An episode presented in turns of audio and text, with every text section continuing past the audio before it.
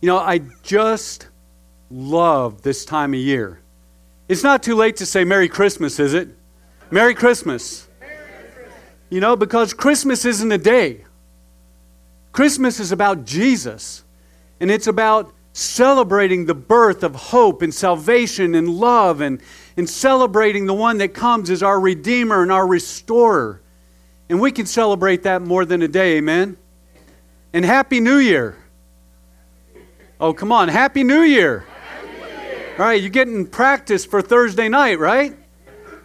But New Year's a great time because, you know, these things about milestone moments. I love milestone moments, anniversaries, birthdays, graduation, holidays.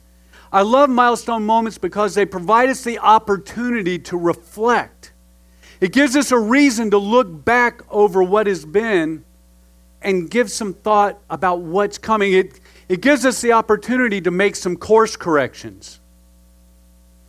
A lot of you know that I'm a private pilot, and so course corrections means a lot to me. And as I was thinking about this word and about this time and the season that we're in, the Lord just started to speak to me about the significance of making course corrections. And if you would bring up the next slide, as a private pilot, we fly from one point to another. So we start off at a starting place and we have a destination in mind. And then we use a chart just like that. They're printed every six months or every three months, and, and you have to buy a new one so that it's updated with all the new things because things change. They put in new towers, they close airports, they do all kinds of things. But as a pilot, you set a course from your starting point to your destination. But then you also need to choose waypoints. And waypoints are things that you can see from there, like this group of towers right here, or where this river is crossing over, or this river right here that has a bridge. You probably can't see it too well because the red's over it, but it crosses under a bridge and a freeway. You know, there's different things here that you see, other airports. And those are called waypoints. So as a pilot, you choose different waypoints along your course. So then what you do is you get ready to take off and you take off on a compass heading and you climb to the right altitude and you know how fast your plane flies. And so you know about how long it should take you to get to that first waypoint. And so you get up in the air, but there's a lot of things that impact you as a pilot. The winds aloft are not always the same as they are on the ground. So they might try to push you in a different direction. Density altitude will affect how your plane flies. And did you know that airplanes love cold air? They love cold air because it's denser and there's more lift, so they climb better and they perform better the performance of your plane, just how the engine's running, and all those things, it all affects how your flight goes. So when you take off and you start looking for that waypoint, you don't expect to arrive at exactly the right place at exactly the right time. But you know you're close. So you're up in the air and you begin to look for that waypoint. You begin to look for that tower where it's crossing by that river, and you begin to, to look for that and because you're high up, you can see it. And once you finally spot it, you go, there it is. It's a little bit off to my right. So I know that I've drifted a little bit north. And a matter of fact, yeah, I'm about five minutes slower than what I expected to be right now. Okay, but I know that's my point. That's where I'm supposed to be.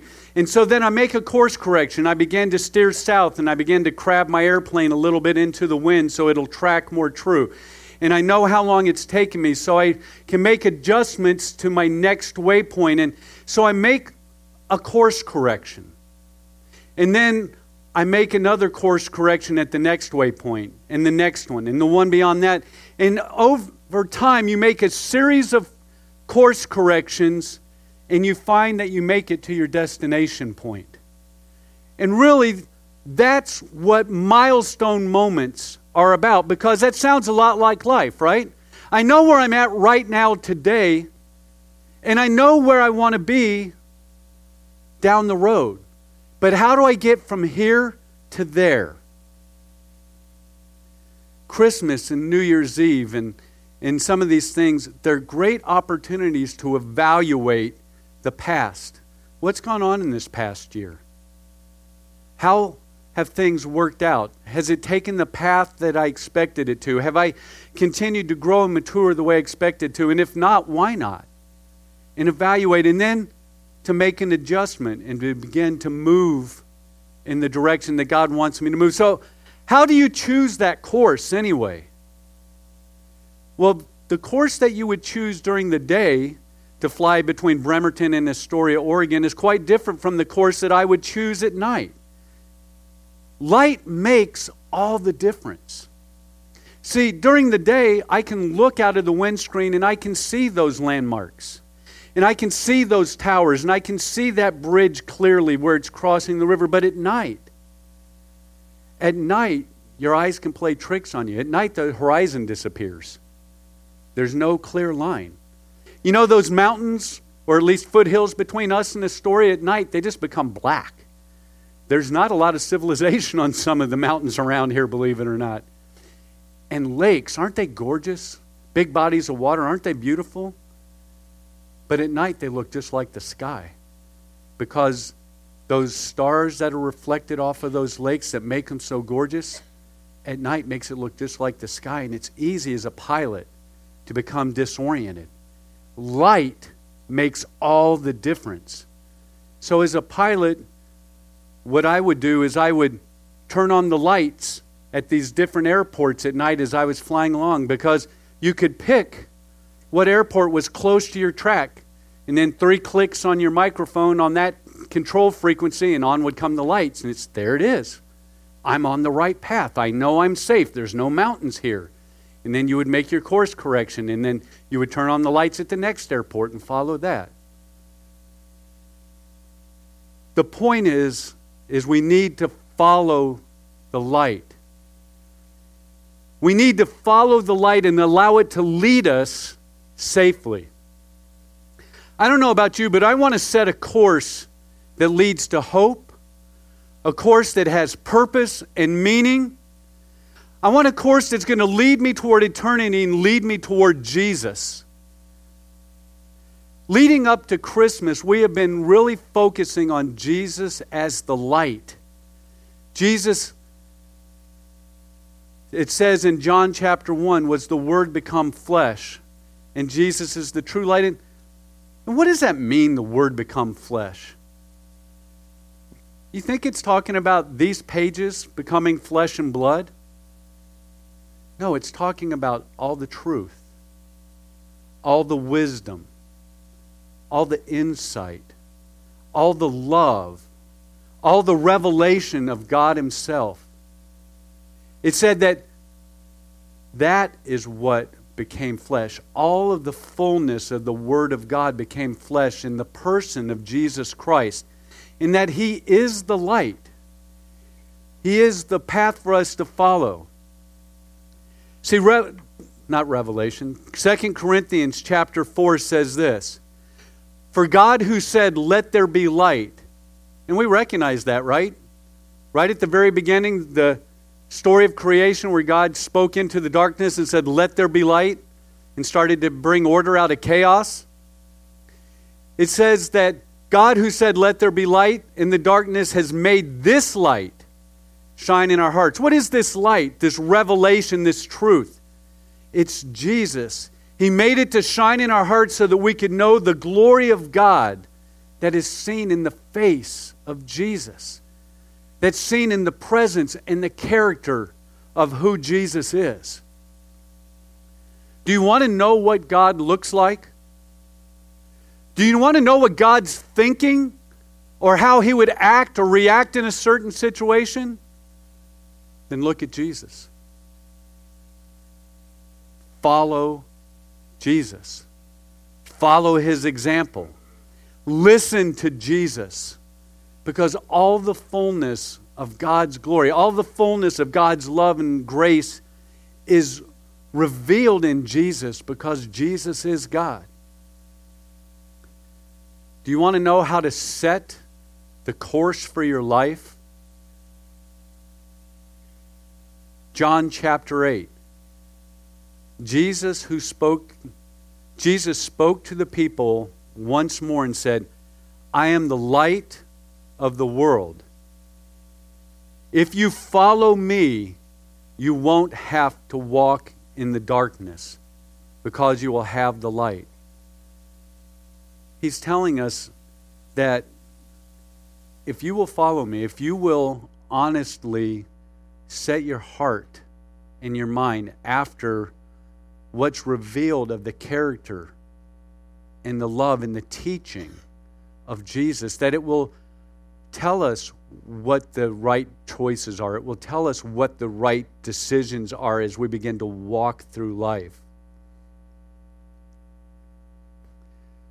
Pastor Steve, at the beginning of this month, gave us LIGHT as an acronym, and, and this is something I've reflected on a lot over these past couple of weeks. By the power of the Holy Spirit, He's lighting our life.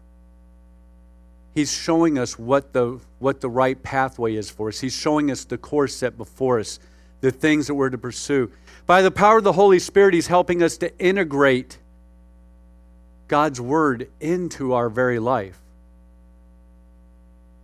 See, when we begin to think about you shall not bear false witness, and then the Holy Spirit says, you know what? That means that you need to be honest and have integrity when you deal with your employer, when you deal with your employees, when you deal with your husband, your wife, your children, your spouse. When not bearing false witness means you walk as a person of integrity, that your word means what it says, and that you're willing to be held accountable to that. He helps us to integrate the word, He helps to guide our steps, He helps to heal our hurts. I don't know about a lot of you, but I know for me, I grew up in a dysfunctional, crazy, alcoholic home. You know, I was used to the chaos. That seemed normal. It seemed normal to be told, Well, you don't love me. It seemed normal to watch my mom take her paintings off the wall, throw them in the trunk in a drunken stupor, wait for her to pass out, pick her up, take her, and throw her back in bed, and then put all the pictures back on the wall. Can I tell you that God's healed that hurt? He's healed that broken family for me that I have this incredible place of love for my mom and my dad. And, and even in all the craziness that took place, God has shown me what an incredible gift they are to me. God heals the hurts. And when we begin to allow Him to light our lives and help us to integrate the Word and guide our steps and heal our hurts, we begin to live transformed lives. That's what it means to walk in light that light begins to bring the healing and the change that we can't do ourselves. Last week we learned how Jesus revealed himself as Messiah through his first miracle of turning water into wine. I began to think about that and how he was saying that I've come to save my people. And as I listened to Pastor preach last week, I was reflecting on the Apostles' Creed when we used to pass along the gospel by our verbal traditions because they didn't have the written word like we do. And as he was talking about the wedding feast, it just rang in my ears that he, talking about Jesus, was crucified, died, and was buried. And on the third day, he rose again. And it was on the third day of the wedding that Jesus turned the water to wine. And Jesus has talked about throughout the scripture, but especially in the New Testament and Revelation, that Christ is the bridegroom and we as believers are the bride. Not just the large church, but us individually as the bride and then coming together as the greater body. It all fits together, and Jesus is preparing a bride for himself. He's preparing us for eternity. See, the, the water jars in that first miracles that were used were the jars for ceremonial purification. And we're not used to walking around and getting dirty and, and just feeling the muck of life on us, but, But they did. And before they could enter into a time of dinner, before they could enter into an intimate time together, before they could enter in like this wedding feast and to feel like they were ready and prepared, they had to be ceremonially, ceremonially clean. And so they would use water from those jars to clean the dust and the grime from the outside. And Jesus takes that pitcher and he takes those jars, and it's that water that is turned to wine. And he's saying, I want to bring that cleansing to the inside. I want to bring that cleansing to your heart and to your mind and to your soul. Jesus is laying out something beautiful before us and saying, This is the way back.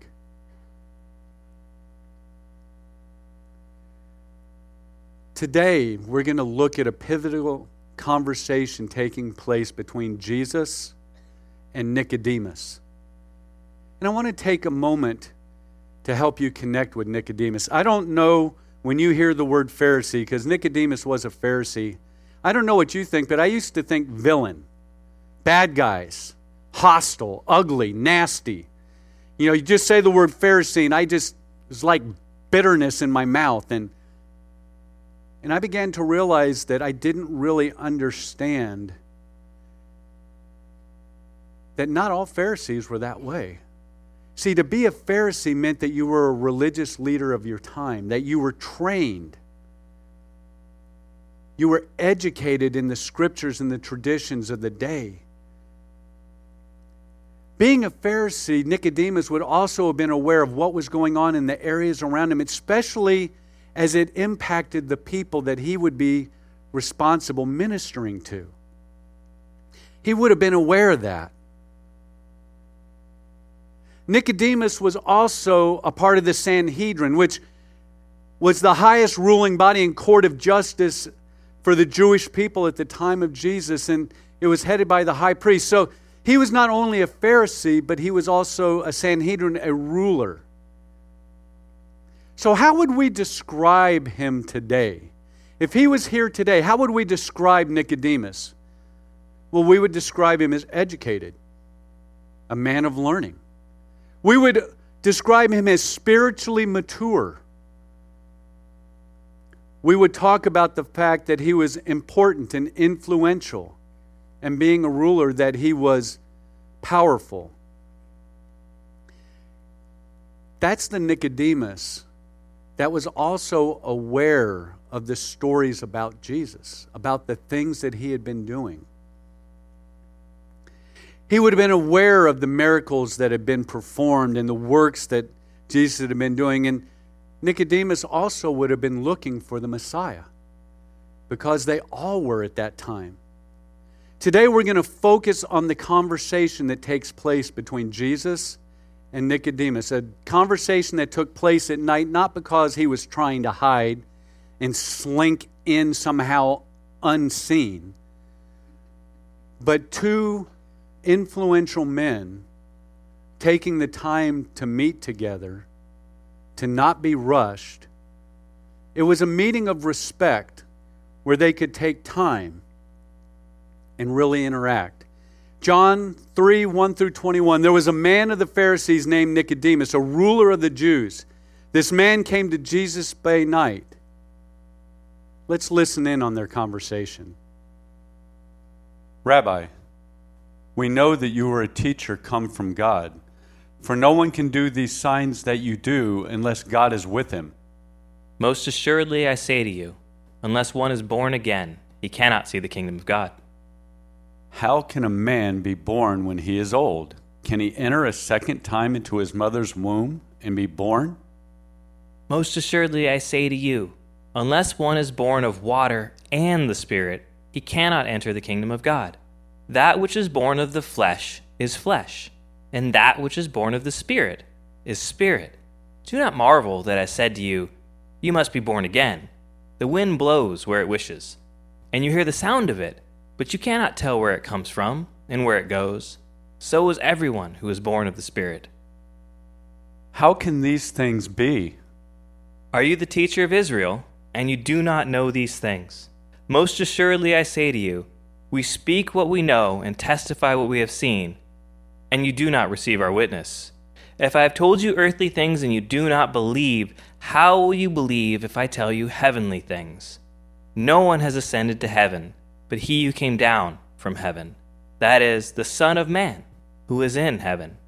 And as Moses lifted up the serpent in the wilderness, even so must the Son of Man be lifted up, that whoever believes in him should not perish, but have eternal life.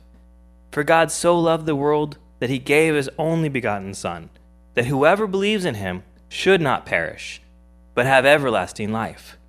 For God did not send his Son into the world to condemn the world, but that the world through him might be saved.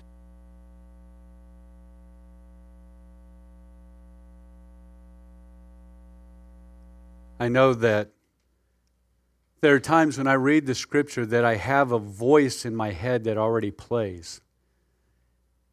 And as I was reading and studying this, I began to understand that the sarcasm and the harshness that I had attributed to Nicodemus was misplaced.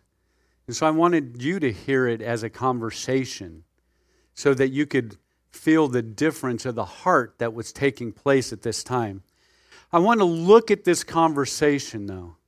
I want to look at the words because Nicodemus comes and he says, Rabbi, we know that you are a teacher from God. No one can do these things that you do unless God is with him. See, Nicodemus came and was extremely respectful. Being a Pharisee, he would not have called Jesus rabbi lightly. He was addressing him with incredible respect. He was saying teacher. He was bringing him up and elevating him to a place of real honor by using that term. And he was coming really seeking answers from Jesus. He knew that something was going on, that Jesus couldn't do the things that he was doing without God being with him. He didn't have the answers yet, but he was looking, but he recognized the hand of God. I find it interesting that Nicodemus' name means conqueror of the people. That's not the idea of him lording over and conquering people, but that's the idea that he was a conqueror for the people. That he was one that, that fought the fight ahead of them, that he was one that kind of cleared the path, that he was one that fought the battles so that those with less ability could come behind him. He was a conqueror of the people and for the people performing this, this work. And I find that really interesting because we see Nicodemus three times in the Gospel of John. We see him here in this conversation with Jesus. We see him uh, recorded again in John chapter 7, where the council is basically accusing Jesus without ever really interacting with him. And Nicodemus is the one that says, Hey, this isn't the way we do things. We need to give him a fair shot. We need to listen to what's going on and evaluate. And then we see him again in John chapter 19 as he comes and he helps take the body of Christ down from the cross. And he's the one that brings a lot of those things that's necessary to prepare Jesus' body for burial. Nicodemus treated Jesus with incredible respect. And we see Jesus in this conversation. He just he cuts right to the chase. I love it because do you notice Nicodemus never asked a question? Jesus already knew what was on his heart before he ever arrived. He knew why Nicodemus had come. Nicodemus wanted to know how do we have eternal life? And I want you to understand that God knows what you need before you ever ask Him. He's aware of what you need right now, but He wants you to ask. He wants you to ask because there's a certain humility that comes when I'm willing to say, I have a need. Would you help me, please? You know, I've heard way too many people to make it very human and connected that says, well, they should have known. They should have known that's what I need. My wife should have known. My husband should have known. You know, if they really cared about me, they would have thought about that in advance. They would have taken care of that. They should have known what my need was. And Yet there's a picture of saying, I have a need. Would you help me? This is what's going on in my life. There's a humility there that invites you to come in and, and make no mistake. Jesus is not going to force his way into your life. He knows what we need before we ask him, just like he knew what Nicodemus needed. And, and he said, Most assuredly, I say to you, unless one is born again, born from above, that could be translated either way. Our English isn't all that perfect. Unless one is born from above, he cannot see the kingdom of God. And Nicodemus said, How can a man be born when he's old? Uh, can you enter a second time into his mother's womb and be born? And, and you can tell he just he doesn't understand right now. He's not being sarcastic. He's like, I don't get it, Jesus. What are you talking about? What do you mean be born again? And and Jesus had said, I'm telling you, I say to you, unless one is born of water and of the Spirit, he cannot enter into the kingdom of heaven. That which is born of the flesh is flesh. That which is of the carnal nature, that which is of the out of control, self serving, selfish nature that's just filled with lust and coveting and, and those things. He says, that which is born of the flesh is flesh. That which is born of the Spirit, that which is born from above, that which is born of the Spirit, that is Spirit. He says, don't marvel that I say to you, you must be born again. He says, The wind blows, you hear it. You don't know where it comes from, you don't know where it's going, but you see its effect. He says, That's the way it is with people that are of the Spirit. You may not see what's changing their lives, but you see the impact, you see the change. Nicodemus answered and said, How can these things be? You know, the light's coming on, but it's not quite there yet. He doesn't quite grasp everything. And, and Jesus continues to talk. He says, Are you the teacher of Israel? Are you trained in the doctrine and the words and the scriptures? And yet you don't know these things? He says, Most assuredly, I say to you, we speak what we know. Do you remember back to Genesis chapter 1 where it says, let us make man in our image. This is the same we. We know, we testify what we have seen. You do not receive our witness. Nicodemus, if I had told, I have told you earthly things, easy illustrations, things that you can relate to. And if you do not believe, how will you believe if I tell you heavenly things? You don't have that perspective, Nicodemus. You've not been there. No one has ascended to heaven but he who came down from above. That is the Son of Man. That's me, Nicodemus. But he goes on and he says, As Moses lifted up the serpent in the wilderness, even so must the Son of Man be lifted up. That story that you know, that place that you've taught and trained others. I want to connect this with you so that you will understand. As Moses lifted up the serpent in the wilderness, so must the Son of Man be lifted up, that whoever believes in him should not perish, but have everlasting life. Do you want to know how to have new life, eternal life? The answer is Jesus, the Son of Man. That's the only answer. But he's taking Nicodemus back and he's reflecting on Numbers, the story of the serpent. And, and it says in Numbers 21, if you ever want to look it up, it says, They journeyed from Mount Hor by the way of the Red Sea to go around the land of Edom, and the soul of the people became discouraged on the way. It's never going to get any better. Have you seen these people I have to work with? Have you looked at my family, God? Do you see what these people are like?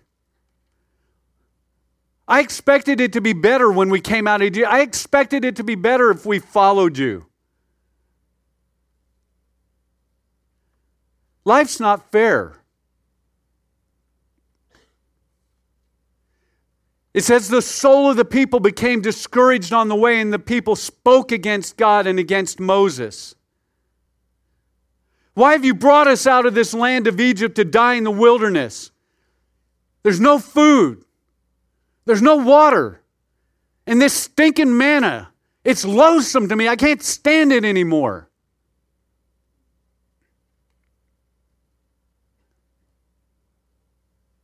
Doesn't that sound a lot like us? Bitter,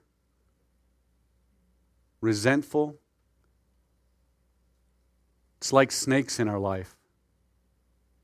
You know, I was thinking about this passage. I wanted to bring about 15 to 20 snakes and throw them out, but Pastor told me that uh, that probably wouldn't go over too well. He says anything that causes people to call 911 is probably not a good idea. But I think about pride, bitterness, resentment, unrealistic expectations. And, you know, I'd like to put those names on every one of these snakes and just put them out. And they began to bite us, they began to bring poison into our lives. And it says, So the Lord sent fiery serpents among the people and they bit the people. And many of the people of Israel died. They died physically and they died spiritually. And therefore, the people came to Moses and said, We've sinned. We've spoken against the Lord and against you. Pray the Lord that he would take away the serpents. And so Moses listens to the Lord and he says, I want you to make a fiery serpent and place it on a pole and put it among the people. It would have taken time, wouldn't it? Somebody had to craft the snake. Someone had to carve and mold and put it together. Then they had to put it on the, the rod and they had to bring it out. So during all that time, the people would have been getting bitten. And some were dying. And some were in pain. And snakes are frightening. But God said, Make a fiery serpent and put it on a pole, and whoever looks at that fiery serpent, they'll be saved. Do you think it was the snake on the pole? It was their faith and their obedience. That when they were bitten by the snakes, by, that had been released by their own hard attitudes, that when they would turn back to God and go, okay, I'll do it your way, I will believe that you said that if I look at that and I believe in your word, that I'll be saved. And that's what Jesus was reflecting to when he was talking to Nicodemus. He was saying, You remember that story, Nicodemus, about how when they were dying, what they needed to do to be saved? He says, the Son of Man is going to have to be lifted up the same way that snake was lifted up. And we're going to have to look at him. And we're going to have to have faith and obedience if we're going to have life and be healed and be forgiven. I'm convinced at that moment the light came on for Nicodemus that he got it because we can tell by the testimony that he became a believer, that he believed in Jesus. So, why did God send Jesus? We're going to end with this, and, and I want to read to you John 3:16 from the message. It says, This is how much God loved the world that he gave his son, his one and only son. And this is why that no one need to be destroyed. He sent Jesus that no one needed to be destroyed. By believing in him, anyone can have a whole, complete, meaningful, lasting life. God didn't go to all that trouble of sending his son into the world to merely point an accusing finger and tell us how bad we are. That's not why I came.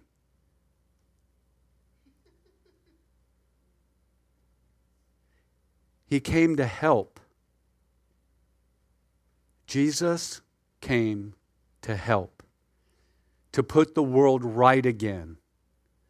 Anyone who trusts in Jesus is acquitted already, forgiven. Anyone who refuses to trust in him has long since been under a death sentence without knowing it. And why?